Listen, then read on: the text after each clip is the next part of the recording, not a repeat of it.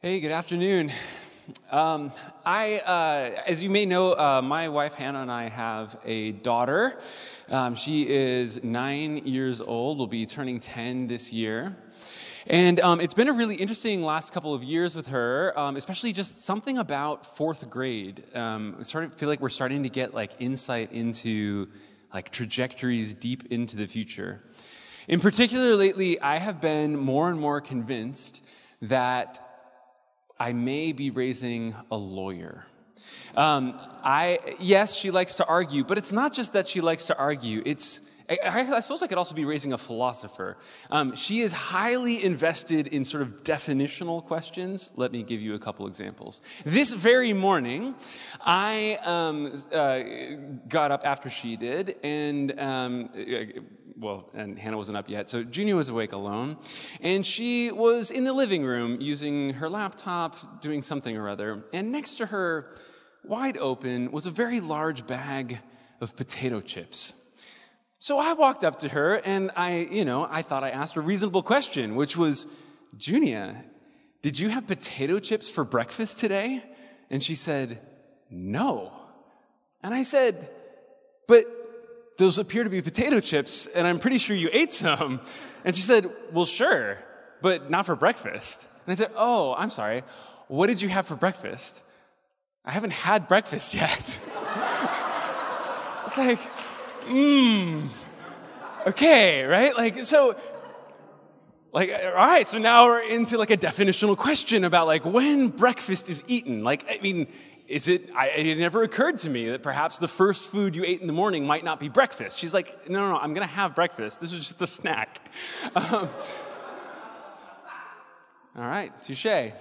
Um, or, or another example from a few weeks back, um, Junia, uh, was, it, was, uh, it was Thursday night, and um, I was just asking her, hey, Junia, do you have, uh, is your homework done? Just want to make sure your homework, I know uh, you got homework uh, various times, some of it's due on Fridays. Is your homework done? Yeah, yeah, yeah. The, the homework is totally done. Sweet, awesome. Do what you want to uh, for the rest of the evening. All good. The next morning, she wakes up in an absolute panic. Dad, dad, dad, dad, dad, dad, dad. I need to read like two chapters of this book so that we can talk about it in class today, or else my teacher is going to kill me. Junia, I believe last night I asked you if you had done your homework. And she's like, Dad, I did my homework. Like, there, and she showed me there's a packet, and on the top of it, it says Junia's homework. And it was complete. And she began to explain to me, and in fact, we reviewed this. I told her I was going to be sharing these stories. We reviewed this again today, and she um, insisted, she reproduced again for me her legal argument. It was that um, homework is this specific packet. What she had not done in that instance was some schoolwork that had not gotten done at school and needed to be done before going back to school. But that was not homework. That was schoolwork that wasn't yet done schoolwork that needed to be completed at home, but not homework. I have to say, it is, it is, it is like keeping me on my toes, um, like helping me sort of like think, um, keep my thinking limber. But it also makes me feel like when every, anytime I enter into one of these conversations, like I like, I like need to have my ducks in a row, right? Like I need to have my like definitions set. I need to have all my categories sort of sorted out and well defined. Um, and I have to say, like, I, you know, I, I, once thought that maybe I would be an attorney. I, I no longer think that, um, that maybe I would be able to cut it in the law. I find it exhausting. Um, but I'm not sure that staying out of the legal profession can spare me from this vibe, this sort of like feeling this need to like have it all together. It's actually, there's a version of this that shows up in, in academia where I do work you sort of one can feel especially in sort of engaging in um, especially once you've published something right? You sort of can't show your weaknesses. You can't admit that you've got doubts about your own argument. If you don't believe your argument then who on earth would? I think it's the same reason that i just i just can't get into twitter because of this vibe this dynamic right? Twitter demands that you show no weakness or they will eat you alive, right? Like the whole Twitterverse exists in order to like, like fish out, sniff out little bits of weakness, little bits of imperfection, little bits of impurity, little bits of vulnerability, and then exploit it mercilessly. And so we tell ourselves, I think in various ways in our culture, we tell ourselves in response then, I just can't be vulnerable. Often, this impulse um, comes from a previous thought, one that we talked about last week. This thought that, like, I have to be enough, and so I can't be vulnerable. All too often, we think that we have to be all sufficient, all capable, we have to be enough. And the moment that we come face to face with the fact that we're not, that we actually have genuine vulnerabilities, we know what we have to do. We need to hide it. We need to cover it up. We don't let anyone know. We can't be vulnerable. And so, this Lent, we're looking at a whole cascade of these sorts of ideas, lies, we think, that ultimately lead us away from the good things that God has for us.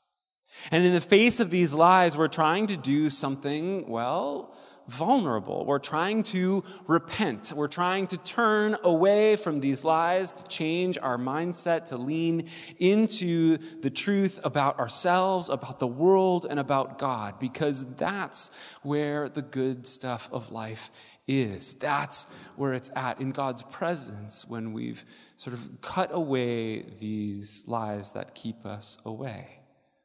And so, to get to that place, we need to cut through these lies that, like this thought about vulnerability, these, these lies that, that don't seem like lies to us. They just seem like obvious facts of strategies, survival strategies for the world that we live in. And so this week we want to look at we're going to be looking at a, a, character from the Bible who was willing to be vulnerable, um, and that willingness to be vulnerable made all the difference in terms of finding his way into the good things that God had for him. And so as we, as we, as we head into that, I'd, I'd love if you join me as we, we pray for God to be with us as we read and think together. Holy Spirit, we thank you that in you we can be as we are. And thank you that you are not surprised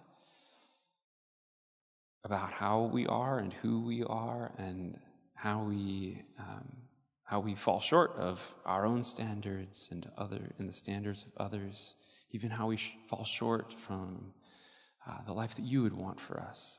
We just pray that as we read and as we think together here this afternoon, that you would be present to us, that you would be speaking to us, speaking your love to us, that we could find in your presence the sort of foundation for us to be real, be honest, be vulnerable before one another. Thank you for every good gift. Amen. The story we're looking at comes from Luke chapter 19. It begins this way He, Jesus, entered Jericho and was passing through it. And a man was there named Zacchaeus. And he was a chief tax collector and was rich. He was trying to see who Jesus was, but on account of the crowd, he could not because he was short in stature. So he ran ahead and he climbed a sycamore tree to see him because he was going to pass that way. Now, first things first, we need to understand a few things about tax collectors. You have to understand um, at, at, this time, uh, Palestine, the sort of land of the Jewish people, was under Roman occupation. In fact, that name, Palestine, was the name that the, the Romans gave it. And, um, and, and, and the taxes that were being collected here were not like to be used in Judea necessarily, they were Roman taxes. And so the Jewish people were living under a foreign occupation, and to be a tax collector was to be involved in collecting taxes for Caesar, for the Roman authorities. And so you were working for a foreign power. You were betraying your people. But it was, it, was, it was rougher than that because the job actually didn't come with a salary um, it, the thought was that uh, there was a certain amount that you needed to collect, and uh, if you needed to like eat and feed yourself, um, you would just take more than um, than you like needed to needed to get, and whatever whatever more you could get, that would be that would be your, your payment for your work. So you would be not just betraying your people, you would be defrauding them as you betrayed them. Um, it was it was a bad scene.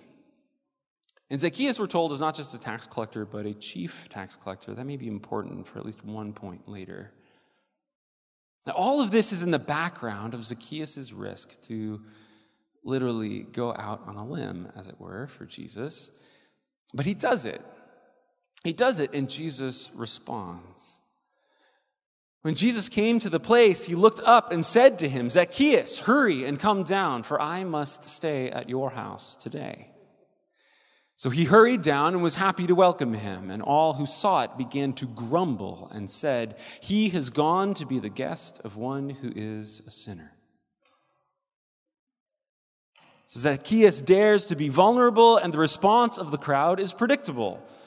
You show vulnerability, people go for the jugular. And Jesus' embrace of Zacchaeus only makes, doesn't do anything to vindicate Zacchaeus, it actually just makes Jesus guilty by association.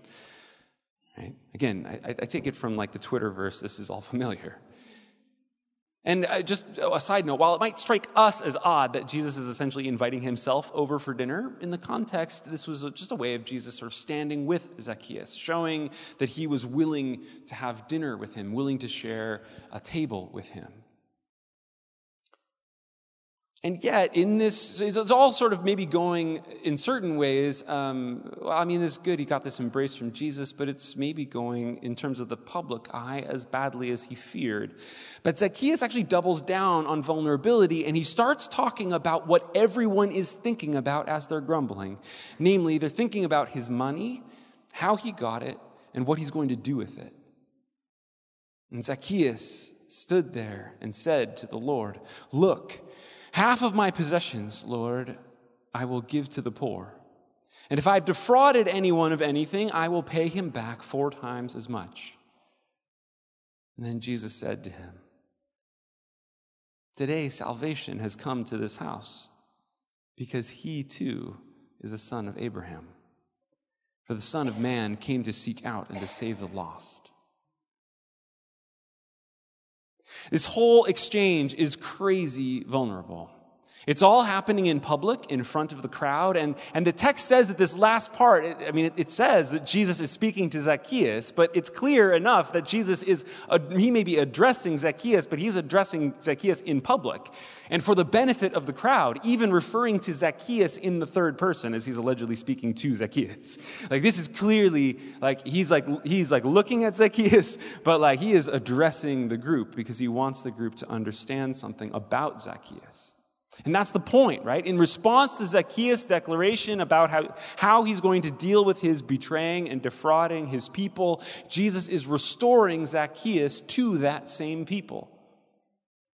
Zacchaeus is a son of Abraham, the son of the one who knew himself as sinner and nevertheless chosen by God, both of those things at once is that Abraham, this, this, the, he's, a, he's a son of, of Abraham, the father of the Jewish people whom Zacchaeus had betrayed and defrauded. All to say, if Zacchaeus is vulnerable by the end of the story, we should have no doubts in our minds. It was worth it, and it couldn't, it, so much of what's happening there is so social, it couldn't have happened unless it happened in public. He had to climb up that tree. Jesus had to see him. He had to have this exchange with Jesus, and it had to happen in the public eye. Because what God wanted to do with him had something to do with his standing in this community. I take it that we see Zacchaeus being vulnerable in at least three crucial ways. In three crucial ways, he's, he's, he's, he's just going right, he's just naming this as a lie and pushing through. First of all, Zacchaeus is willing to be vulnerable about his limits. He's, he's short. Um, I, now I know I know this isn't the most like important or like theological thing going on in this story, but it's real, right? I mean, Like, dude is short. Um, and, and it could be actually because maybe he's super young, um, which, is, which would be really interesting how he came to be chief. Anyway, there's, there's some scholarship about this. But um, in any case, climbing up into a tree for a better look sort of like puts the spotlight on not just on him, but on his shortness. And it isn't the most dignified perch but it's the one that he's got. It's the one that he has to have because it's the one that, given his limits, it's the one that he needs. And so Zacchaeus makes a choice to be vulnerable about his limits. We, I take it, are not so good with this sort of vulnerability. Caught up in the lie that we need to be all sufficient, we're inclined to deny all sorts of basic limits in our lives as if it were somehow news or an embarrassment to admit that we, my goodness, have only 24 hours each day, like everyone else, that we actually need to sleep, that we have to eat, that we can only be one place at one time, that we can only do one thing at a time. Some of you I know will deny that. To admit that sometimes there are simply boundaries to what is possible for us. It can feel super vulnerable simply to admit that we have limits of any sort, much less to admit other sorts of limits that we may have, limits of particularity. That we have a particular gender identity that shapes our perspective, that we have a particular cultural location that blinds us to certain realities while giving us tremendous insights and resources in other respects. Limits of our personal talents. I have some talents and definitely not others. Limits that come from our personal narratives. Limits that come from disabilities or illness. We could go on. All of these limits are actually simply what they are limits that, in one way or another, trace back to the sort of limits that we started with limits of finitude, limits of simply being what we are creatures bounded by space and time, particular to our own stories, our own locations, our own bodies, our own moments in time. For some reason, in our culture, it can actually feel vulnerable simply to admit that we have limits of any sort.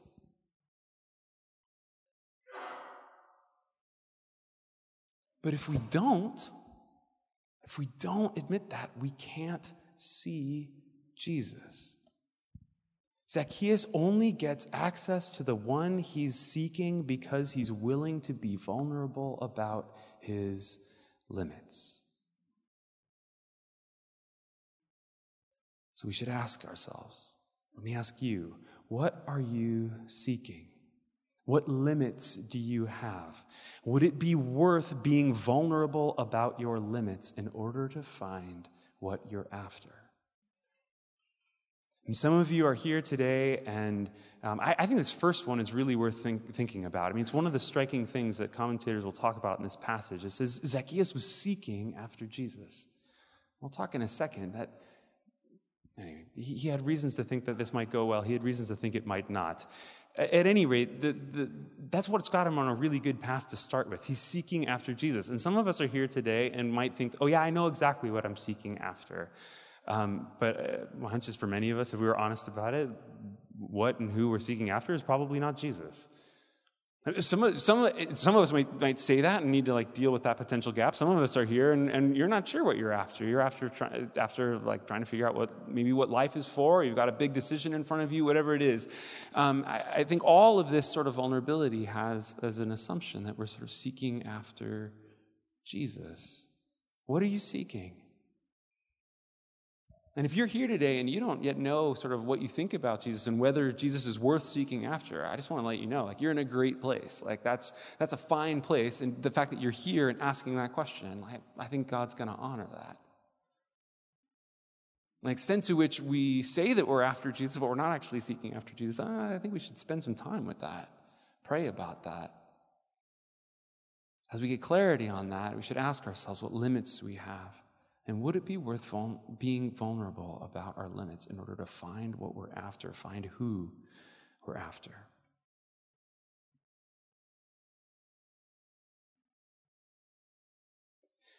Second, Zacchaeus is willing to admit that he might be wrong.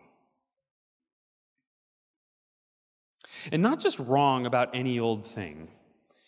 Even more vulnerably, he's willing to admit that he himself wondered whether there might be something to the slander going on, going, uh, going around about him. Right? That's a particular sort of vulnerability to own up to. So remember, as a tax collector, he was working for the foreign occupying power, betraying his own people, and charging people more than the Romans demanded because he received no salary. He had to defraud people to make a living.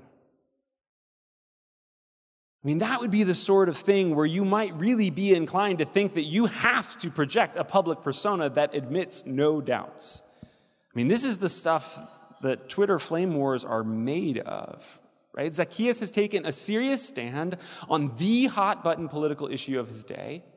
He took the unpopular stand, he took it publicly, and he was profiting from it.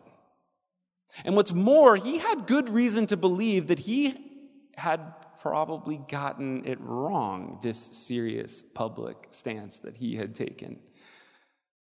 From even before Jesus' own ministry, during the ministry of John the Baptist, these popular religious teachers have been raising questions about tax collecting. John was offering a baptism of repentance, but that doesn't mean that he was gentle about it. John said to the crowds that came out to be baptized by him, You brood of vipers, who warned you to flee from the wrath to come? Bear fruits worthy of repentance. Do not begin to say to yourselves, We have Abraham as our ancestor, for I tell you, God is able from these stones to raise up children for Abraham. Remember from our story that Jesus affirms that exactly this about Zacchaeus, that he is a child of Abraham. For, for the people listening, forget stones. This is even, even more impressive. Jesus is able to raise up children to Abraham even from among tax collectors. And in fact, just one verse later, the crowds uh, come to John the Baptist and ask him, What then should we do? That is one verse later from what we just read, um, back in chapter 3.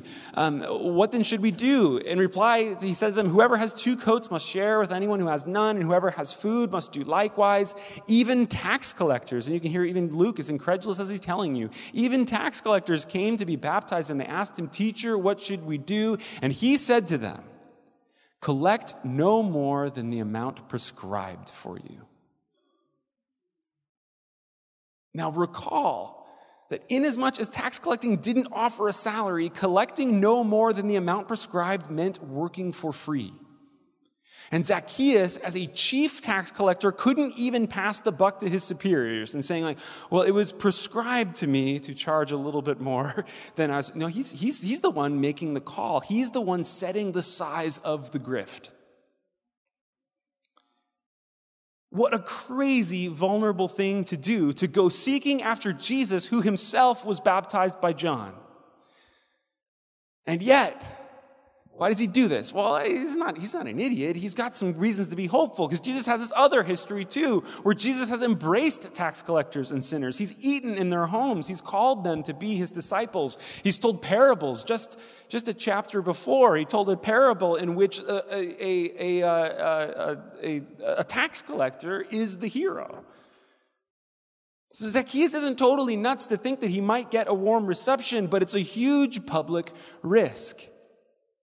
Admitting and going to see Jesus, the one who is seeking the lost, Zacchaeus is admitting that he himself is wondering whether he might not be lost, admitting that he might be wrong. And on this point, I take it his courage is, a, is even an even starker contrast to the way that we are often unwilling even to explore the possibility, even the possibility that we might be wrong much less that there might be something to the broad social critique that's coming our way. Especially when it comes to the ways that we participate in and benefit from huge systems of social injustice and inequity, as Zacchaeus did as a tax collector. Our instinct, I take it, isn't to choose vulnerability, it's to flee to defensiveness. We see this all around us. We see it all around us. And I'm going to have to ask your apologies, for, or give my apologies for a moment while I get vulnerable. Because, like, I mean, like as, a, as a white person, there's an instinct to defensiveness whenever there's the slightest suggestion that I'm entangled in racism or maybe benefiting from it. As a man, there's an instinct to defensiveness when the claim comes my way that I may be blind to my own sexism and the ways that I benefit from sexist systems, patriarchal systems. As a straight person, there's a defensiveness that comes up when it's suggested that something I've said or done or not done is homophobic, that I benefit from ways that my sexual orientation gives me power in certain social spaces, even particularly in the church. To the extent that I benefit as a political progressive in a city and on a campus where being woke and inclusive wins you serious social capital, there's a natural defensiveness if anyone would claim that maybe we progressives aren't nearly as inclusive as we'd like to imagine ourselves, in as much as we're constantly shaming people about their racism, sexism, and homophobia, and so on and so forth. As someone who benefits as a highly educated person, person in the shadow of Yale, I don't want to think carefully about whether we educated folks actually think that maybe we're just better than other people. What would it look like to go out on a limb and lay those vulnerable parts of ourselves before Jesus and in public? To admit readily and publicly as a straight white man that I am actively asking Jesus to help me see the ways I interact with people of different races, different gender identities, different sexual orientations, to see my interactions and the benefit that I get from participating in unjust systems, see all those things the way that Jesus sees them. And, and, I, and I, I want to do that in a way to be ready to repent, to change my mind and my actions accordingly, to give away what I have gained unjustly. To admit readily and publicly as a political progressive that I am actively asking Jesus to help me see the ways that I may, in my thoughts and words and deeds, deny the humanity of political conservatives under the guise of protesting their denial of the humanity of communities that I care about and to be ready to repent, to give away the social virtue that I've gained not for doing anything. That's the way politics works these days. Um, you can just get virtue just for espousing the right positions. To admit readily and publicly as a highly educated person that I am actively seeking Jesus so that he can help me unlearn the arrogance that I learned alongside everything I love and treasure from my education.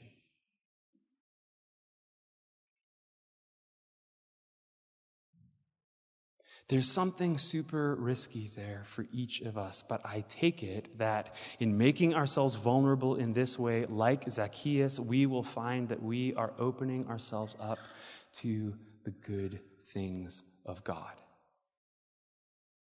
We find ourselves welcomed into the people of God. And as we do, we'll find that we are simultaneously resisting the lie that Josh talked about last week the lie that says, I have to be enough. You see, there's something about not just being publicly vulnerable, but being publicly vulnerable in the presence of Jesus. Where our lives, as we're willing to show them as they really are, can be reformed by Jesus' presence. Where our vulnerability can be met by Jesus' embrace where we can find against our fears to the contrary that we are, in fact, beloved children of God and members of the people of God.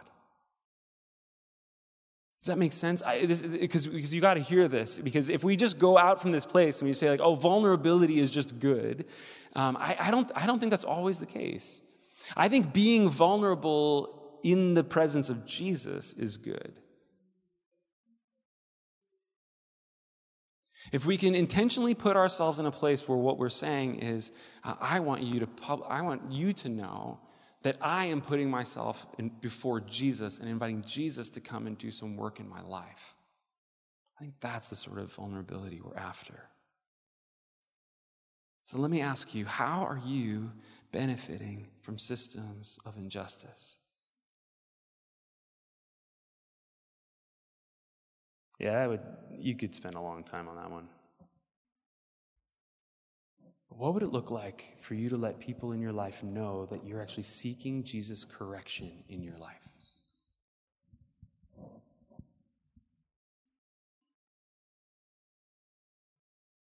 Zacchaeus didn't show up to like give in to like the, the public rap against him. That, that wasn't the point. He showed up in order to lay his life bare before Jesus and sort of see how it went.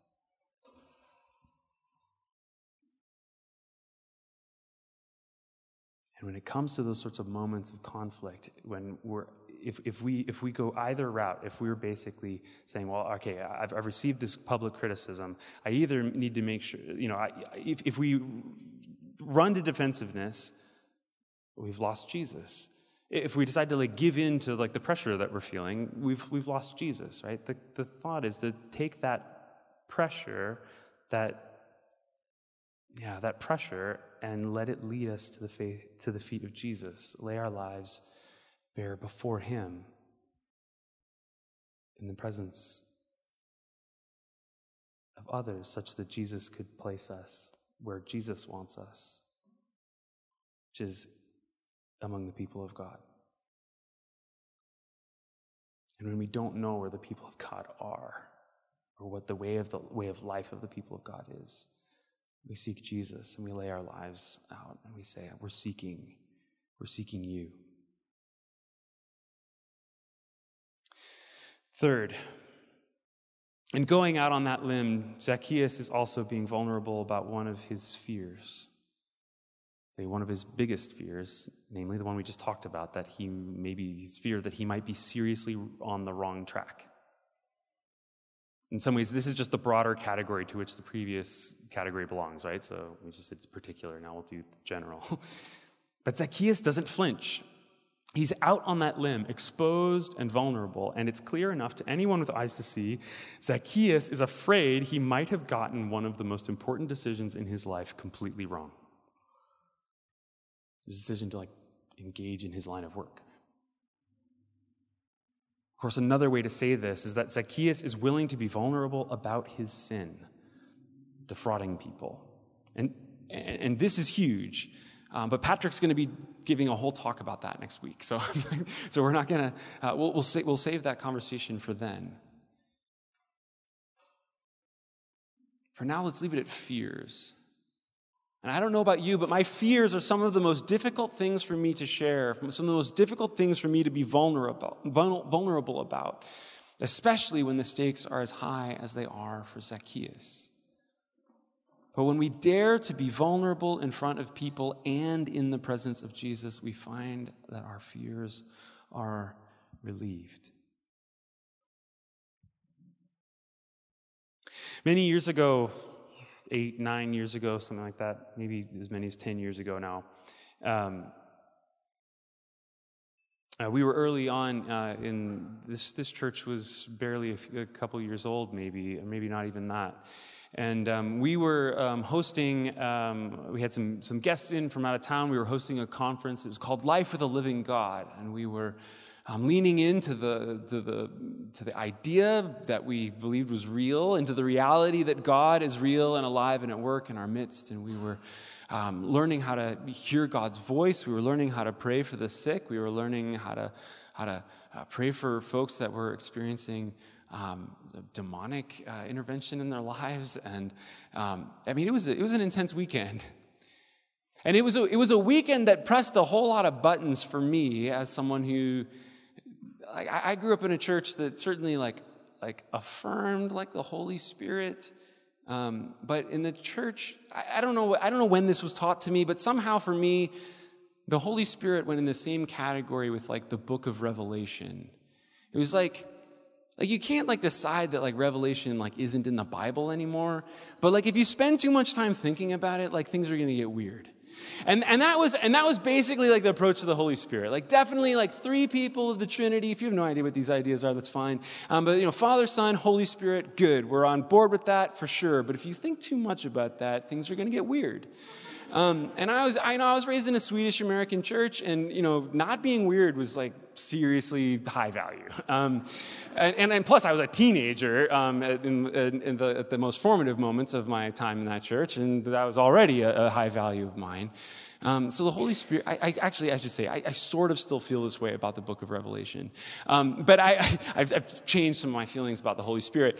Um, you can pray for me later about Revelation, or maybe you agree and that helps you feel cool. All right, anyway, but the point is, that weekend was really setting off some of these, some of these uh, sort of bells for me. Um, but it was sort of turned around a bit. I, my, my hesitance all of a sudden, I was just feeling super condemned about we were praying and i we were talking about and it's i mean it's in the book. It talks about sort of faith and the role of faith maybe and um, in, in healing people and oh well, let's not get off on that on that track. But i was well basically i, I ended up in the place where i thought you know what um, if i show up to this healing service like no one's to get healed like, I, like I'm, I'm the problem here. I don't know if anyone's figured it out yet, but um, yeah, maybe I just shouldn't show. I maybe have not mentioned yet that I was the lead pastor of the church in that moment. okay?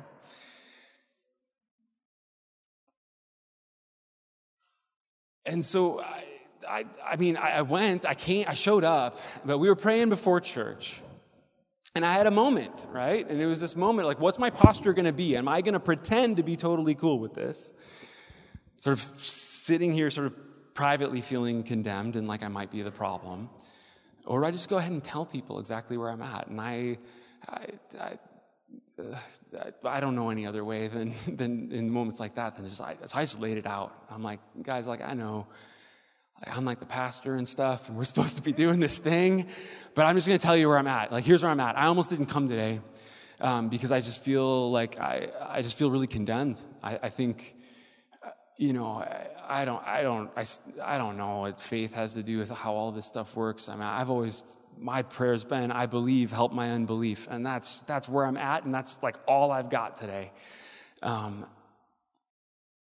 I, am willing to bail. Like if you think it's like, right? And, but I shared that, right? And immediately, and it, and it was in the context of prayer. It was in the presence of God. It was in the presence of the Holy Spirit, the Spirit of the living Christ. And in that moment, I received, right? Just like all of this care, all of this love, all of this embrace, right? Like, no, no, no, Matt, like where you're at, like, that's that's just real and we're so we're so glad that you're here we're glad that you've been a part of like leading us here to this moment like we're we're all in And we saw God's healing presence come in power in the midst of this space. Like the lead pastor has said, like maybe, maybe I just like shouldn't show. Even this past week at home group, if you're not involved in a home group, I think this is one of the most important places where we regularly have an opportunity to be vulnerable, like in front of people in the presence of Jesus. And uh, there was a especially small group this past week, but maybe that was really what I needed because I had, um, I, that morning, I had just been in a panic about um, any number of deadlines that I was missing, any number of things that I was just, I was just feeling irresponsible. And that's like a, that's a thing just for me in my own story of how, uh, how I've gotten to where I am is uh, just, it just happens that that's like one of my weak points it's really easy to make me feel like I'm just irresponsible and um, and like someone's to figure it out and then no one will like me anymore. I mean, it's childish and silly to be like 40 years old and still feel that way, but I do. And I was just like deep in that place on Wednesday morning. Uh, our home groups on Wednesday night, and um, you know, as we went around and just shared uh, sort of what we might be praying for one another, it was just on a sort of lower leverage sort of moment, but it was really uh, important for me to, to, go ahead and still take the risk and say, hey, like this is where I'm at. Um, here are these. Here are these deadlines. Here are these things. Here are these commitments. Here's like the long list of people I just feel like I'm failing again and again and again and again. Um, and I'm just feeling like I'm just like irresponsible and people are going to figure it out. And uh, and we prayed, and um, and it was really really powerful to be in the presence of to be vulnerable in the presence of people in the presence of Jesus. I could be further, vulner- further vulnerable by now telling you that um, I have since found that I was actually like I'm well part of my like internalizing of this is like I'm so irresponsible that I didn't even know that I was wrong about some of those deadlines. Anyway, um, but like no, it was, but I, have sort of seen like the Lord work in these really interesting ways since then. Um, one of the things I was feeling really terrible about having submitted only like that very day, I got a response the very next day, and it ended up being, oh my goodness, uh, that was the perfect time to have sent this thing. Not that two months ago mightn't have been better. All right. Often the thing that we fear most, often the thing I fear most, is that somehow I'm going to sink the good things that God wants to do. That, that fear is, first of all, irrational, because that's like not how like God and me or God and you like works. Like, uh, with all due respect, you don't have what it takes to like trip up God's plans and purposes. uh, even if you wanted to. But, but, but, but second of all, that fear is more likely to incrementally be the result of seeking to avoid vulnerability than by daring to embrace it. That is, that to the extent to which we can sort of a little bit mess up what, like, or like find ourselves sort of wandering away from the best of what God might want for us, I think we're more likely to end up doing that um, not because of whatever fear we might have, but if we're sort of walking away, shrinking away from the sort of vulnerability to share that and open it up and let Jesus sort of do what he might do with those fears, with those concerns, before people in the presence of Jesus.